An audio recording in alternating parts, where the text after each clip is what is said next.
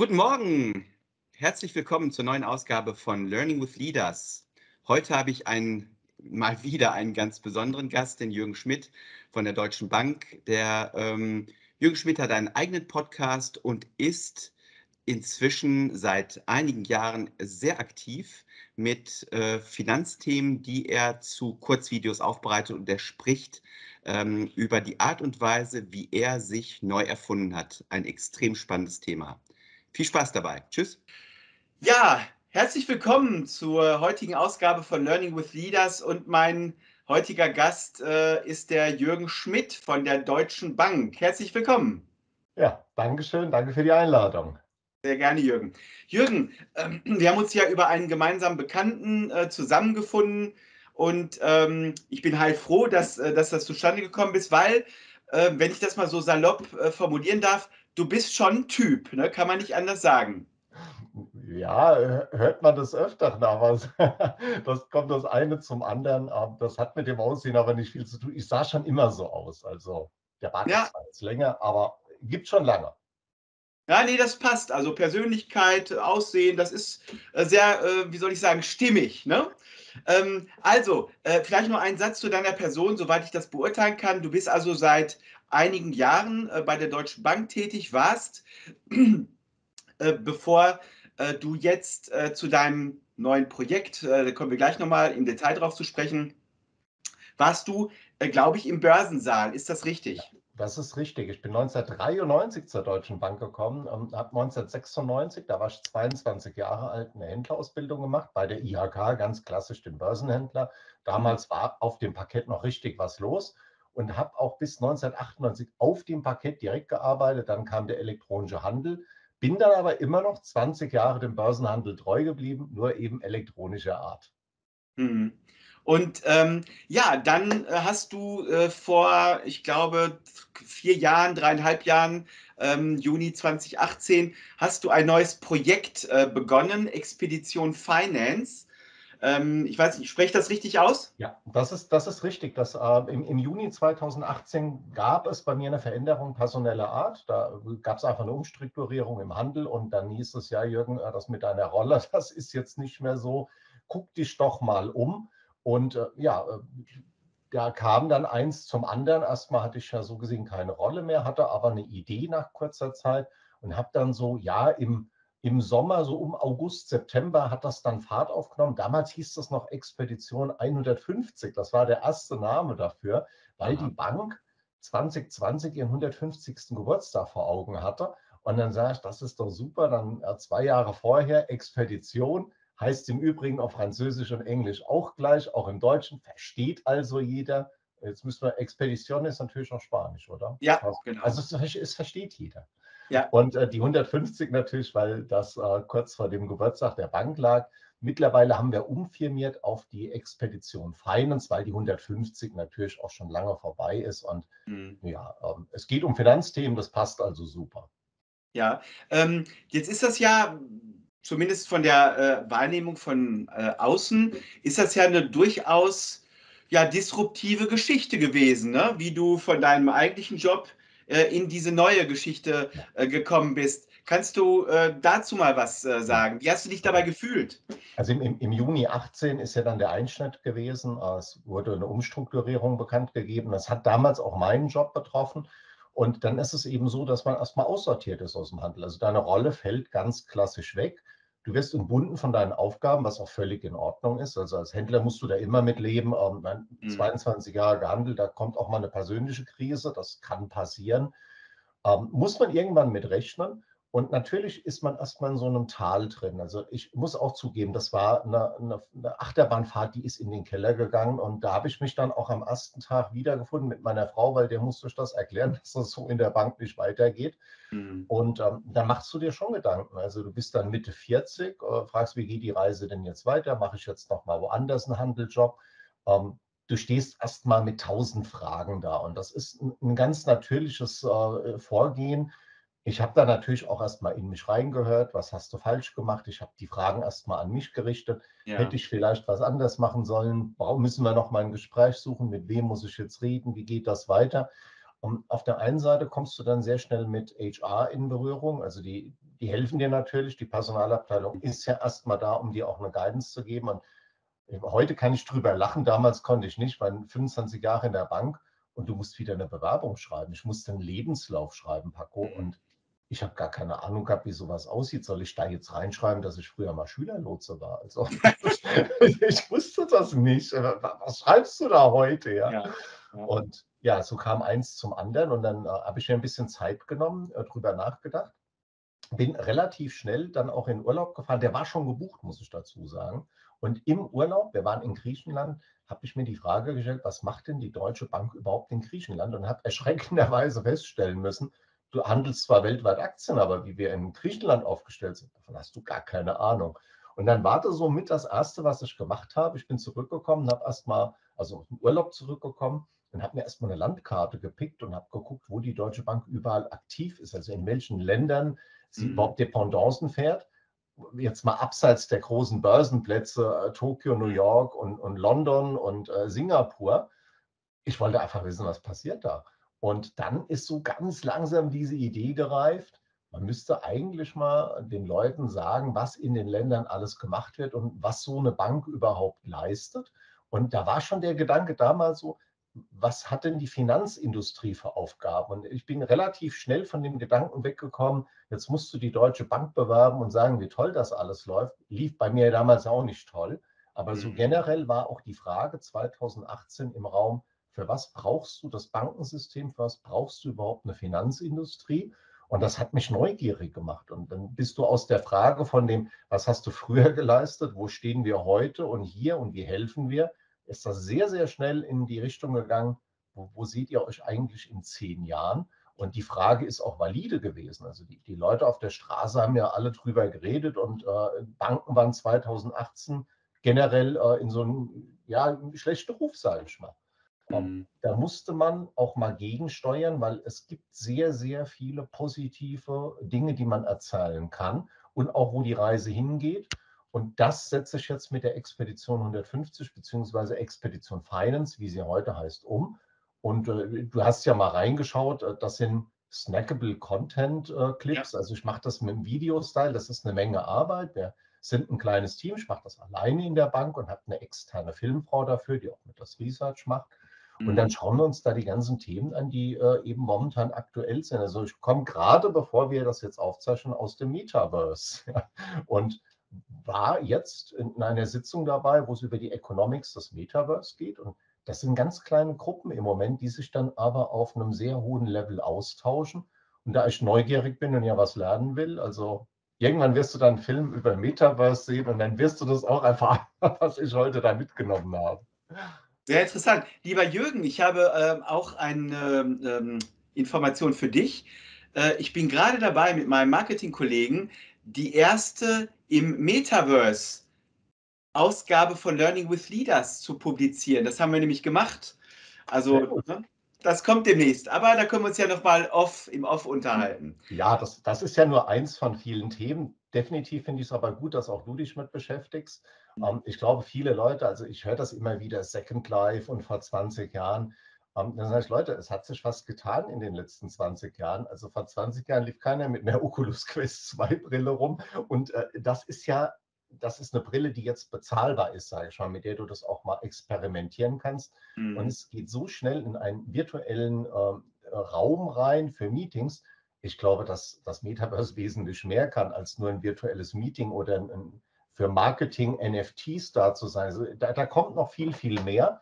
Und ja. ähm, deswegen, also ist nur eins von vielen Themen, wie, wie, ich schon angeschnitten hatte, wir schauen uns eben die Zukunft der Bank- und Finanzindustrie an. Und die besteht nicht nur aus dem Metaverse, sondern da geht es auch mal äh, einfach um ein Payment zu verbessern. Die Digitalisierung jetzt mit Corona vor zwei Jahren hat einen enormen Schub bekommen.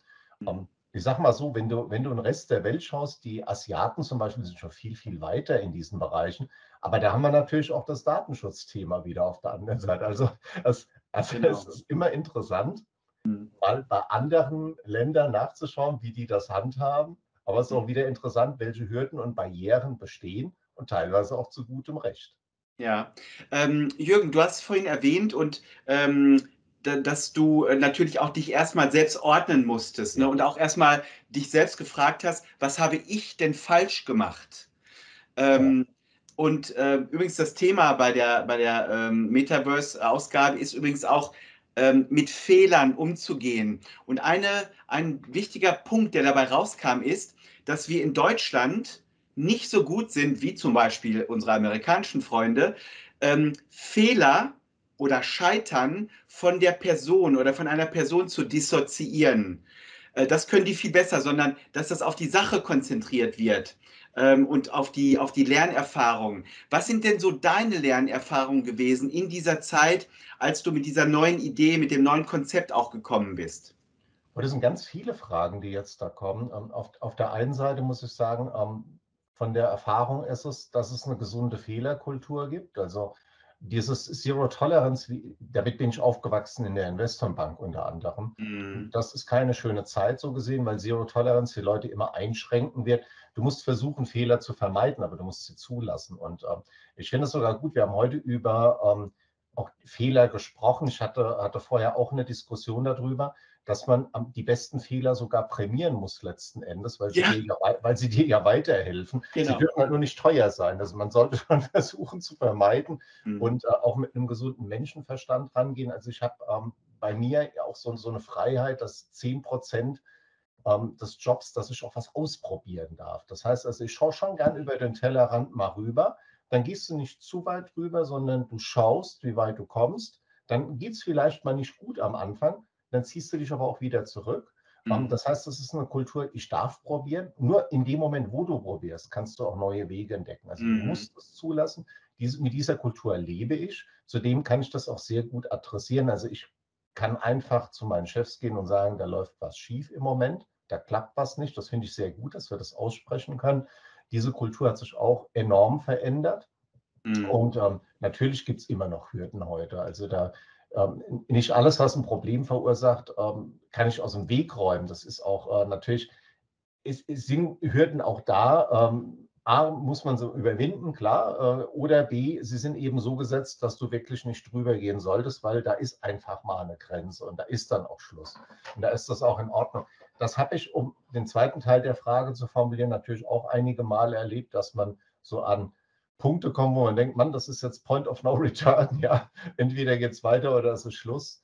Ähm, mhm. Ja, aber selbst da, glaube ich, ist es gut, wenn du nie die Schuld bei anderen suchst. Ähm, das ist immer so, ich muss mir an die eigene Nase fassen und habe in letzter Zeit auch, ähm, da habe ich selbst viel dazugelernt und das kann ich Leuten auch nur empfehlen, versetz dich mal in die Lage des anderen, der ähm, vielleicht ein Problem mit dir hat oder mit dem, was du vorhast und versuchst rauszufinden, was bedrückt denn diese Person. Und dann kann man sich viel, viel besser unterhalten.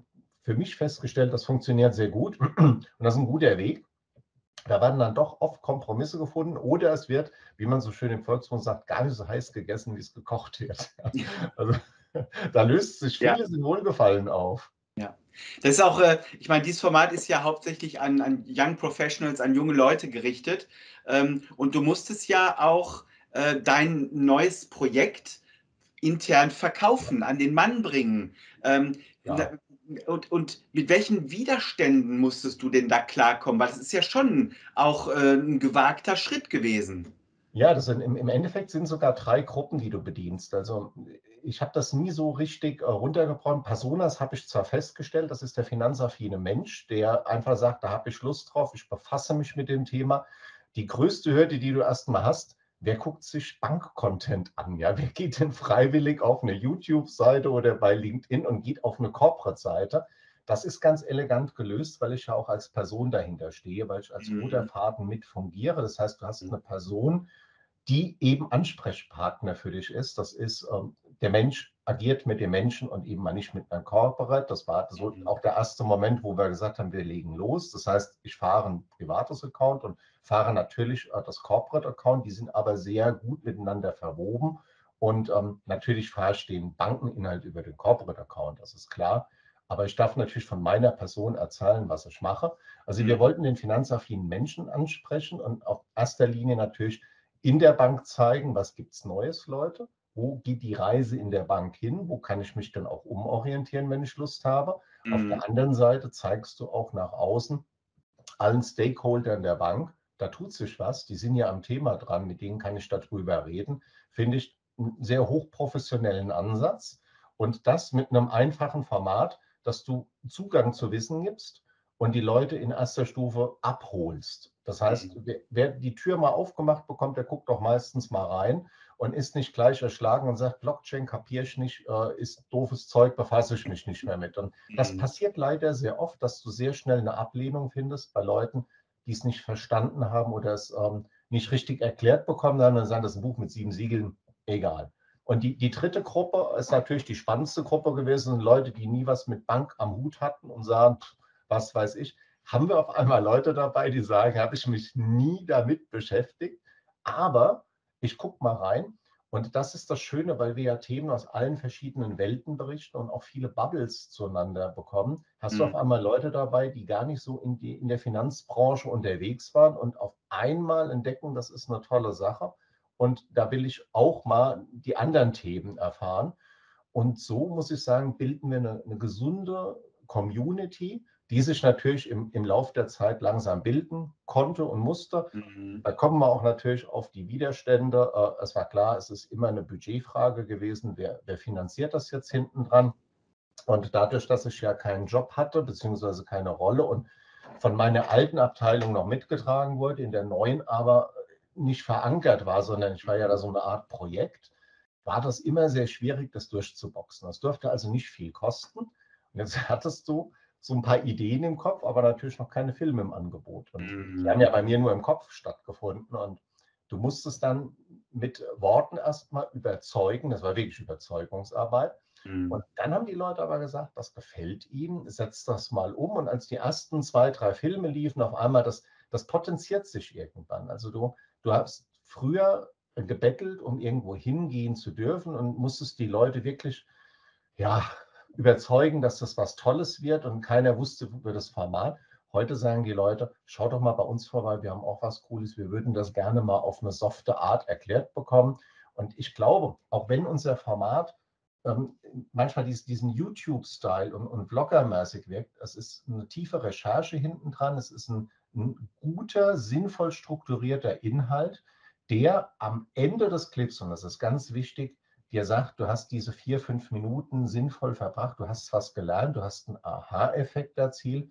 Und ich äh, gehe so weit zu sagen, das ist so eine Art Google Plus, das gibt dir mehr Informationen, als wenn du googeln würdest.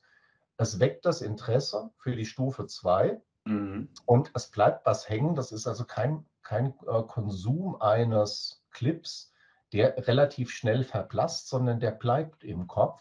Du wirst dich auch nach Wochen dran erinnern und sagen, da habe ich mal was gesehen, da hat mir irgendeiner was zu Quantencomputer erklärt. Ich glaube, der hat einen Bart und der war von der Deutschen Bank.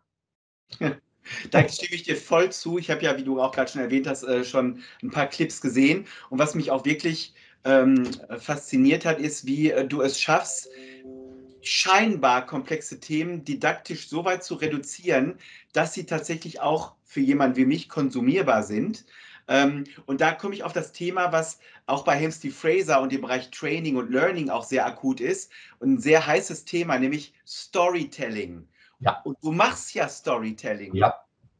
ja was, was sind denn so deine zwei, drei Erfolgsfaktoren in dem Bereich? Ja, du, du musst es einfach halten. Du hast es schon auf den Punkt gebracht. Du kriegst äh, im Endeffekt deine Zuschauer, kannst du nur Interesse wecken, wenn du ein, A, ein komplexes Thema ansprichst, das erklärt werden will. Also wir hatten am Anfang ein Beispiel Blockchain. Jetzt mhm. musste ich mich in die Blockchain einlesen. Wie erklärst du Blockchain? Und ähm, dann haben wir uns ja schlau gemacht, wie ist die Blockchain aufgebaut. Dann hast du dir fünf verschiedene Texte durchgelesen. Ich habe das kapiert und sagte, wenn ich das jetzt in die Kamera spreche, weiß das kein Mensch. Das äh, mhm. kannst du nicht eins zu eins wiederholen. Und dann haben wir mit einfachen Methoden gearbeitet. Wir haben zum Beispiel mit Lego gearbeitet.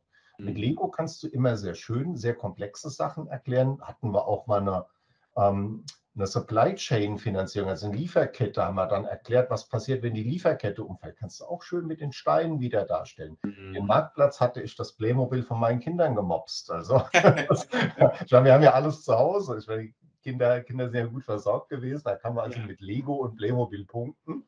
Und ähm, das darf natürlich nicht immer so auf das äh, zu Spielerische gehen. ähm, wir versuchen immer, einen Experten, Expertin zu bekommen. Mhm. Ähm, das muss nicht immer aus der Bank sein. Ich finde es auch sehr schön, wenn wir jemanden von extern bekommen, weil ähm, das ist auch so von, von der Glaubhaftigkeit ist ein schöner Mix dann auch drin. Und mhm. ähm, wir suchen uns, ähm, natürlich, wir hören uns um und suchen dann Leute aus und äh, fragen die, habt ihr denn Lust teilzunehmen? Ganz ehrlich, bisher hat noch keiner Nein gesagt. Also es, ähm, mhm. es ist so, wenn die dann mal zwei, drei Filme gesehen haben und sagen, ist eigentlich ein lockeres Format, könnte man ja mal mitmachen. Und wie du sagst, der Inhalt zählt. Und das ist das Wichtige, dass du die Story erzählst. Also, dass wir erstmal das Problem lokalisieren, um was geht es denn überhaupt? Dann möchte ich sehen, wie funktioniert das überhaupt? Ähm, das heißt, du brauchst ein Proof of Concept. Also zeig mal bitte, frage ich immer, wie das funktioniert. Wenn du in der, in der Werkshalle drin bist, willst du sehen, wie die, wie die Maschine funktioniert. Mhm. Und äh, dann will ich sehen, was ist das Einzigartige daran? Was kommt da jetzt Neues? Was, was ist der Lerneffekt hinten dran? Und wie geht die Reise weiter? Wie können wir uns das denn vorstellen? Und ähm, das Schöne ist, wenn du diesen Outlook am Ende mit reingibst, das ist immer eine offene Diskussion, weil ich kann auch nicht die Lottozahlen von nächster Woche sehen, aber wir können drüber reden. Und hier sind ja sehr konkrete Dinge schon da, die weiterentwickelt werden wollen und müssen. Mhm. Und ähm, ich weiß auch nicht, wie es jetzt mit digitalen Identitäten weitergeht. Da gibt es verschiedene Meinungen. Aber jetzt ist der Zeitpunkt, wo du die Meinungen auf professioneller Ebene einsammeln kannst und dann dementsprechend ja auch ein Bild machst, was wird denn da draußen überhaupt verlangt? Also wo sind denn auch die Sorgen und Nöte der Leute? Und dann kannst du dich viel besser darauf einrichten. Also ich glaube, wir eröffnen Diskussionen mit den Filmen und da wollen wir auch hin, weil du jetzt die Zukunft noch steuern kannst. Ja. Ja, sehr interessant. Du hast ja gerade auch schon äh, das Thema Metaverse äh, erwähnt. Ähm, was sind denn so deine nächsten Projekte, wenn du da mal so einen kleinen Einblick geben kannst? Ähm, ja, wir, wir haben jetzt ein paar Filme gerade abgedreht. Wir hatten nochmal über digitale Identität gesprochen. Da haben wir uns äh, natürlich auch das einmal Blockchain-basiert angeschaut, einmal wie es ohne Blockchain funktioniert, auch mal die Unterschiede aufzuzeigen, um was es geht. Also wie geht man an so ein Thema überhaupt dran? Und ähm, wir haben das auch auf andere Länder, haben wir uns das mal angeschaut. Das habe ich schon auch in dem Clip beschrieben. Wir haben äh, sehr interessanten, schönen Clip gedreht über emotionale ähm, ähm, äh, künstliche Intelligenz. Dass eine KI emotional sein kann, war, war mir auch neu, aber wir haben oh. dann mal reingeschaut. Und dann hatten wir auch eine perfekte Kulisse. Also den Film, äh, den hoffe ich äh, in den nächsten Wochen ausstrahlen zu können, bin ich gerade am Bearbeiten. Ist eine geniale Kulisse aus den 70er Jahren, weil in den 70er Jahren hattest du ja noch einen persönlichen Betreuer, so gesagt, also einen Kundenberater. Da hattest du ja eine sehr enge menschliche Beziehung um mhm. deine Themen, egal um was es jetzt ging, was Vertrauen hatte, hattest du immer mit Menschen zu tun. Heute, ja, holst du dir ein Angebot im Internet. Ja. Die mhm. wissen ja gar nicht, wer im Endeffekt vor dem Schirm sitzt. Das heißt, du musst möglichst viele personalisierte Daten da lassen, um ein Angebot zu bekommen. Und selbst da ist mir schon aufgefallen, ich bekomme immer wieder Sachen angezeigt, die habe ich längst gekauft. Also weiß ich, wie es dir geht, wenn ich ähm, auf bekannten großen Plattformen unterwegs bin, wird mir ein Buch rechts eingeblendet, das ich vor drei Wochen erst gekauft habe. Das heißt, Leute, hm. das kaufe ich nicht ein zweites Mal. da ist der Grenznutzen ein bisschen fragwürdig. Wobei, als ich 15 war, habe ich den Herrn der Ringe zweimal auf Deutsch, einmal auf Englisch gelesen. Also ja, das hätte ich mir dann nochmal gekauft, aber das ist ein anderes Thema. Ja, das, also vor Weihnachten verstehe ich das auch. Wollen Sie dieses Buch nicht? Äh, und dann am besten noch die Leute vorschlagen, ja? Genau. genau. Die mit dir verknüpft sind.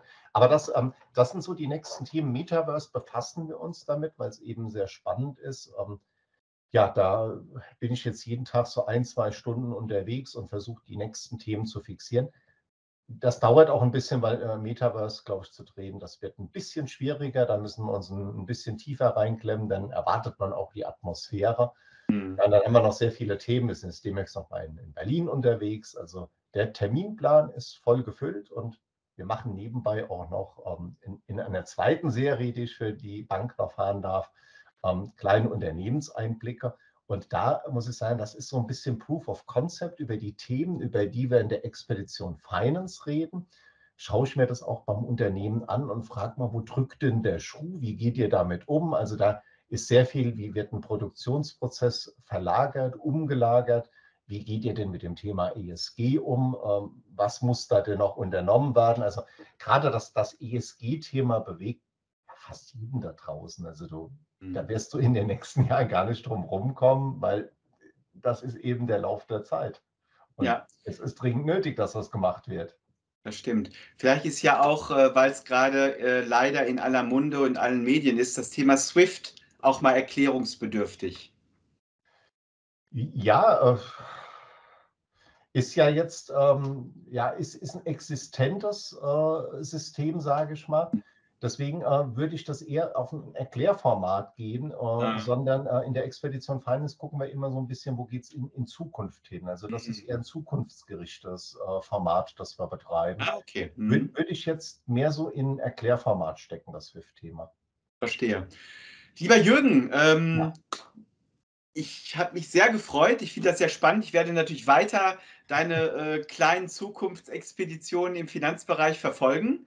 Ähm, ja. Und es hat mich sehr gefreut, dich heute als Gast äh, begrüßen äh, zu dürfen. Und äh, ich wünsche dir weiterhin alles Gute. Ich sage vielen Dank, dass ich da sein durfte. Kann natürlich auch nur den Zuhörerinnen empfehlen, schaut mal rein und connectet euch. Ich sage danke für die Bühne bei dir und wünsche einen schönen Abend. Mach's gut, Jürgen. Ciao. Tschüss.